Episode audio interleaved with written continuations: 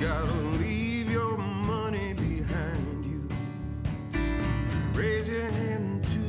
Welcome to Give Me Some Truth. This is a little bit different deal for us because we'll call it the Give Me Some Truth Bunker Edition because we're both in our home offices right now, uh, getting ready to do this special edition of the podcast while we're all quarantined at home. Uh, everyone's healthy, thankfully, uh, but right now it's just a different time, and hopefully we can make this work, Nate. Yeah, it's it's a uh, uh, a new format that we're using through some software uh, that Hannah found uh, for us called Zencastr, and so it looks like it's uh, working well, and we're excited to hear some uh, feedback from the listeners too to see if you see any difference between this and our normal booth recording, and also bear with us if Clint and I are stepping on each other more than normal. We can't see each other, so it's a little bit tricky from that standpoint. Um, but at the end of the day, the podcast medium is really, really important to us, and we're going to continue to put out podcasts uh, regardless of uh, how long this lasts. Yeah, exactly. And so today we're going to talk a bit about uh, a market concept that we've had a lot of conversations about recently because everybody's wondering, well, where is the bottom? When's the bottom? And I think looking at it contextually and looking at prior downturns, we can at least call some uh, knowledge from that and some general rules of thumb from that. Uh, so there are three periods that we would like to just look back at, and uh, we'll just go through it a little bit more about how they all occurred and what were the things going on at the time, and then uh, you know how we saw bottoms in certain uh, conditions. So, Nate, which one of the three do you want to start with?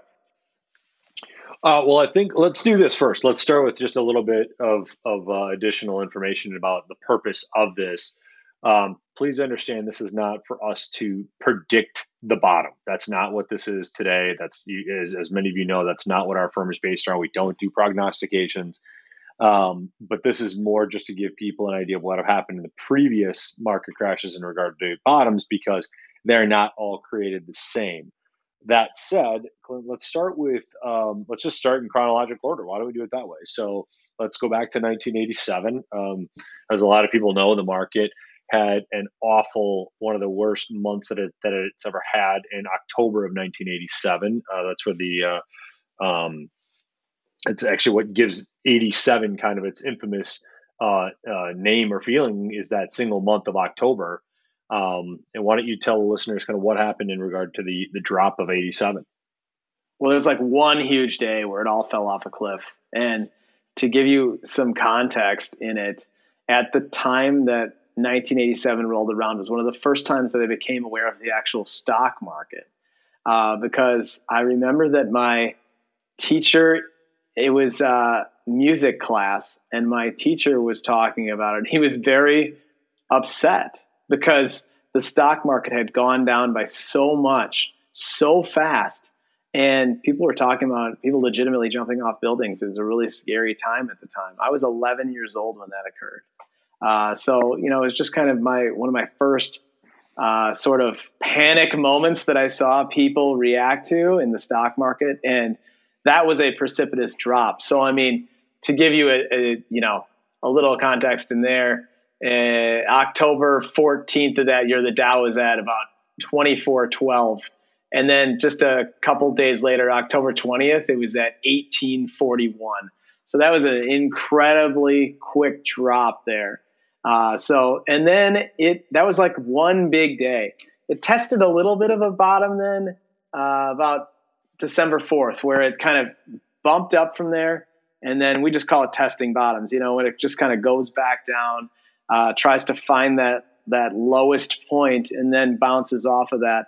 And then it went from there, December 4th, and just kind of rode up over time. And it actually hit a new high uh, let's see. I, am just doing this kind of by look here, so it's not you know 100% accurate, but let's just say right around uh, July of 1989 is when it was actually starting to achieve new highs. So you know from from that sort of high point to the low point to another high point. It started in October and really ended up being uh, July. So that was that was one of the uh, faster recoveries, and some people have called that kind of a, a more V-shaped recovery. Yeah, and I think the important thing to understand there, and the point that we're trying to get across here, is that this idea of a bottom, in a lot of cases, is not a single day. It's not a single point in time. Yes, we can look back at these downturns and we can point to the single day where the market hit its absolute bottom. But that's not ultimately how these play out. These generally play out through um, a, a, process of the market uh, kind of hitting a low point and then likely kind of going up from that low point. And then the the phrase that gets used in in our industry is again kind of testing the bottom, or you can even say testing the floor, or testing the ceiling.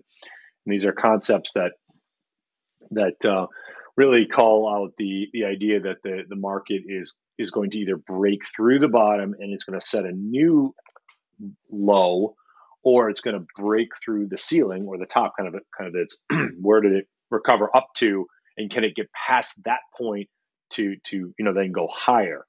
And if it can't break through the bottom or break break through the the ceiling um, over a period of time that's called a, a sideways or choppy market or a range bound market meaning that it's kind of it, it's bookended in if you will by you know this point on the bottom and this point on the top and the market just kind of trades in between those two kind of micro extremes, if you will, or, or kind of micro high and lows, um, until it can either break through to the high side or it breaks the bottom, and then we we realize that well that wasn't actually the bottom, and we're going to have to find a new uh, bottom then at that point.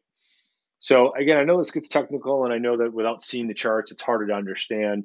Uh, we will make these charts available so people just have some uh, visual to go along with it. But ultimately, what we're the point we're trying to get across is that um, any of these experts that's on TV today calling for the bottoms, calling this this was a bottom. I was just watching one five minutes before we got on the on the podcast here.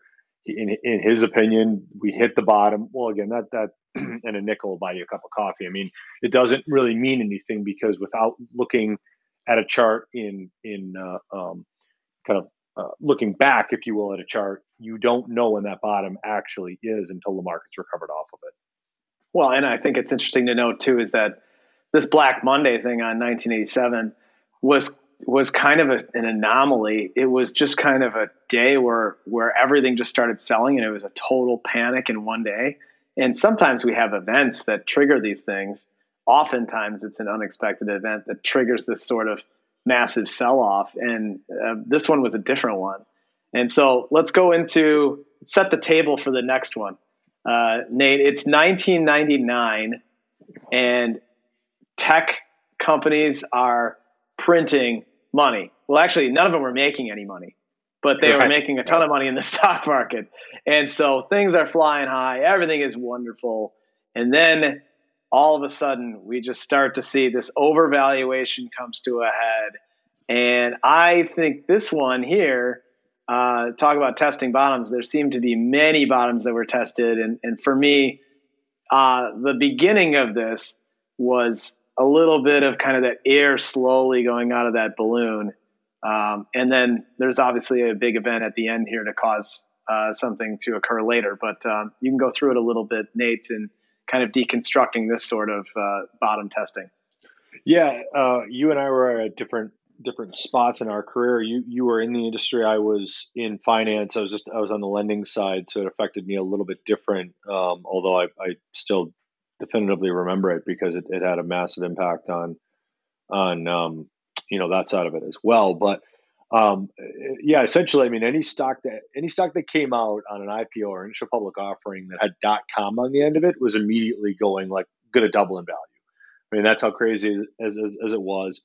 Um, and again, I know it's easy for people to look at these times and go, couldn't anybody see that this was going to blow up? And honestly, the answer was no. I mean, it's not that you couldn't see it, but it wasn't that just that was not the prevailing thought at the time. And then obviously it did.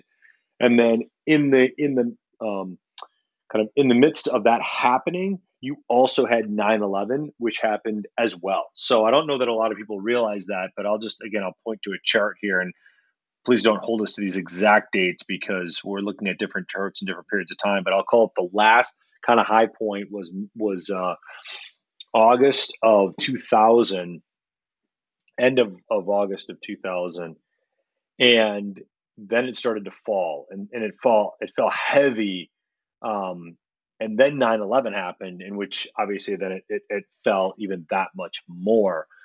And then what ultimately where it where it kind of got to was a point in um, in 2002 july of 2002 where it kind of established its first bottom.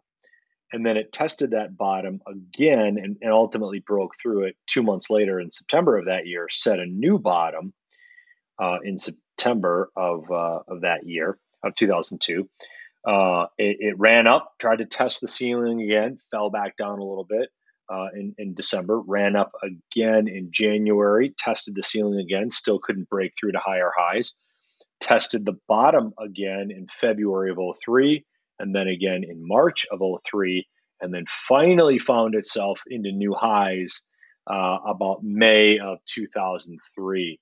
So this is a different bottom uh, entirely from 87 because from July of 2002 until May of 2003, you had that, uh, what we were referring to before is that range bound, choppy sideways trading. The market would race up, it would race back down, it would never get higher than, than that point that it hit in um, uh, August of 2002. It would fall back down. It only reset a low one more time um, so it just kept testing the high, testing the low, testing the high for almost a year. So I mean, you think about it contextually, that's a long period of time within stock market trading, a year's worth of time before it finally broke through that that that ceiling and then found new highs. So that is a that that's a that's a different bottom because it's not a okay we're we're uh, you know we hit a bottom the market added you know thousands of points and all of a sudden we were we were back out of it and nobody was looking at the bottom again. It was in the rearview mirror. That's not what happened at that time. This was multiple attempts of testing the bottom before it um, it finally found its way up to, to higher levels um, and it didn't go back to those depths again until we all remember um, you know 0809 um, so that, that that that bottom that was hit held until that period of time that's exactly right. And one thing to note is that it took a while later to hit record highs in the market then. So it got off the bottom and started to move upward and started to have that sort of floor. Uh, got moved up then after a while, but it, it took a while. That one was a, a really brutal time in the market. And people, for some reason, have a, uh, they don't have as much memory for that one. Uh, I think it was just that maybe 9 11 was such a large event just in everybody's lives that they the stock market is so secondary to that period of time. Uh, but that was a really difficult uh, time in the stock market there, uh, you know, and in my career there for sure. And then going forward, when we go into the the big one that is most fresh in people's mind, aside from the one we're seeing right now, you know, 08, 09, uh, if we look back during those periods, and I'm getting the chart up here, uh, if we look at it, it, everything kind of fell apart towards the end of the year in, in 2008. And that was really when we had those big events that Lehman Brothers failed and the whole financial uh, system was kind of brought to their knees. People were wondering whether or not we were even going to have a banking system at the end. The government stepped out with big bailouts. And so we did see a run up. And then you know, everything kind of fell apart again. The economic data weakened. The government wasn't really there with that, you know, amount of stimulus that people were happy with for a while. And then it truly tested a bottom in March of 2009. And that's really where it was skating along the bottom. It hit kind of like a real quick double dip and then it rocketed up from there. And then you saw a pretty meaningful recovery after that. But it was, uh, you know, really the end of 2008, that uh, September, November uh, range there, it, it, worked its way back up a little bit in December and then fell apart then in, March. So, you know, those are, that's kind of contextually what happened in this last period, in this last downturn. Uh, and then it took uh, a few years in order for it to make another high. So, you know, if we're now kind of wrapping a bow around all of this and how that happened and all these different market bottoms, I think the takeaways from here are that, you know, oftentimes we do see these markets test multiple bottoms. I would say that's more normal than not normal. Um, and it takes a little bit longer for these things to recover than people probably uh, give it credit. You know, it doesn't go to record highs for a while. It can find a bottom faster than than people think, but it might not hit record highs for some time afterwards. So I think that those are important moments to uh, to keep in mind. Yeah, and it it it does feel this time around. Um, again, I, I, said at the at the top of the recording that, that this was not a prognostication podcast, and and it's not, frankly, but um, it, it, does feel like the kind of down market where um, we could go in into some sideways, range bound, choppy trading. Um, where it's it's it's kind of you know popping a thousand points up one day and then it's you know losing a, you know 800 points the next day um, and, and, and i say that only because um, there's so much that still needs to be unraveled in regard to the data of of uh, you know this this virus and what's going on and how it will impact uh, the economics of it as well as just people's lives and so with that that level of unknown still out there, it wouldn't surprise me at all if we saw a, a period of time where you had kind of sideways range bound trading. Um, but it, it's it'll be to see, right? There, there's there's more of these downturns than we even have highlighted today. Obviously, I mean, we could pull up, frankly, ten more of these downturns and discuss each one of their unique bottoms and say, you know, this was different than that one, which was different than that one. Um, so they're all somewhat unique. So again, it, it points back to this idea that um, don't lose sight of the fact that they have to try to fill up 24 hour news um, on, on, TV with something. And so you get a lot of people acting like they know what's going to happen and, and that, you know, this for sure is going to happen and that for sure is going to happen. And frankly, nobody actually knows what's going to happen. All we can do is look back at the data and try to learn from what history has taught us. That's exactly right. And I think looking back at the data is going to tell us the most out of all this. When the data starts strengthening and things look better for when we can start to get our economy back and humming again, you'll likely see that's when you're going to see the market, you know, firming up and and looking to reach new highs rather than lower bottoms. So, you know, those are moments where that we're looking at. We don't know when. That's the whole thing. We know probably when when, when we expect it to happen. Uh, but I, I, the best thing that I've heard recently actually is uh, I heard somebody liken this to uh, muscles and kind of atrophying. You know, if you decided that you just wanted to sit on your couch for a really really long time and you didn't work out at all, um, your muscles would atrophy, and the longer your muscles atrophy, uh, the the longer it takes for you to get back into shape. And the economy, they said, was very similar to this. And so, you know, there is some worry about if this thing goes longer than we expect, uh, it might take longer for the market and the economy. You know, the market is a more of a leading indicator than a lagging one. So, you know, the market is projecting the future. So if we see that this is going to take longer, the market probably doesn't react really well to that. If it looks like this is going to be a shorter deal, we're going to be back up and running soon, uh, sooner rather than later. Then you know we're likely to see that that bottom sooner rather than later. So those are the things that we're watching.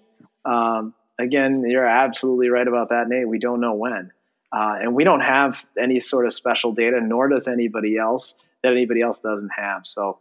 Uh, we're watching that, and uh, you know we'll keep you guys, uh, everyone that's listening to this, abreast of our opinions and uh, and a little bit more about these market concepts. So thank you for joining us on another special edition of Give Me Some Truth, and we'll be doing this a few more times. We'll be doing this weekly, and uh, hopefully you guys will tune in. Thank you very much.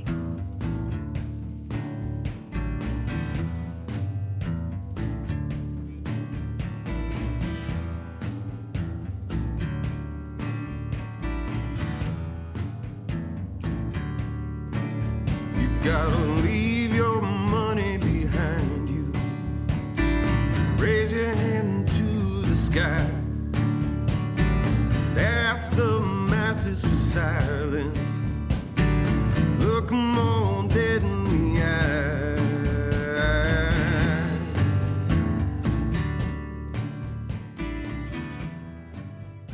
Advisory services are offered through Walkner Condon Financial Advisors LLC, a registered investment advisor in the states of Wisconsin and Texas. Clint Walkner, Nate Condon, Jonathan Jordan, and Mitch DeWitt are investment advisor representatives of Walkner Condon. Guests on the podcast are not registered, and their participation in the podcast are limited to unregistered activities and will not be providing any advice that is investment related, nor should any comments that guests make should be construed as giving investment advice. Content should not be viewed as an offer to buy or sell any securities mentioned or as legal or tax advice. You should always consult an attorney or tax professional regarding your specific legal or tax situation. Walkner Condon Financial Advisors LLC is not engaged in the practice of law. Whenever you invest, you are at risk of loss of principal as the market does fluctuate. Past performance is not indicative of future results. Purchases are subject to suitability. This requires a review of the investor's objective, risk tolerance, and time horizon. Investing always involves risk and possible loss of capital. Long term care, estate planning, insurance products, and tax advice are not offered through Walkner Condon Financial Advisors LLC. Walkner Condon works on a best efforts basis and does not guarantee any results. Past performance does not represent future results. Please see WalknerCondon.com for additional disclosures.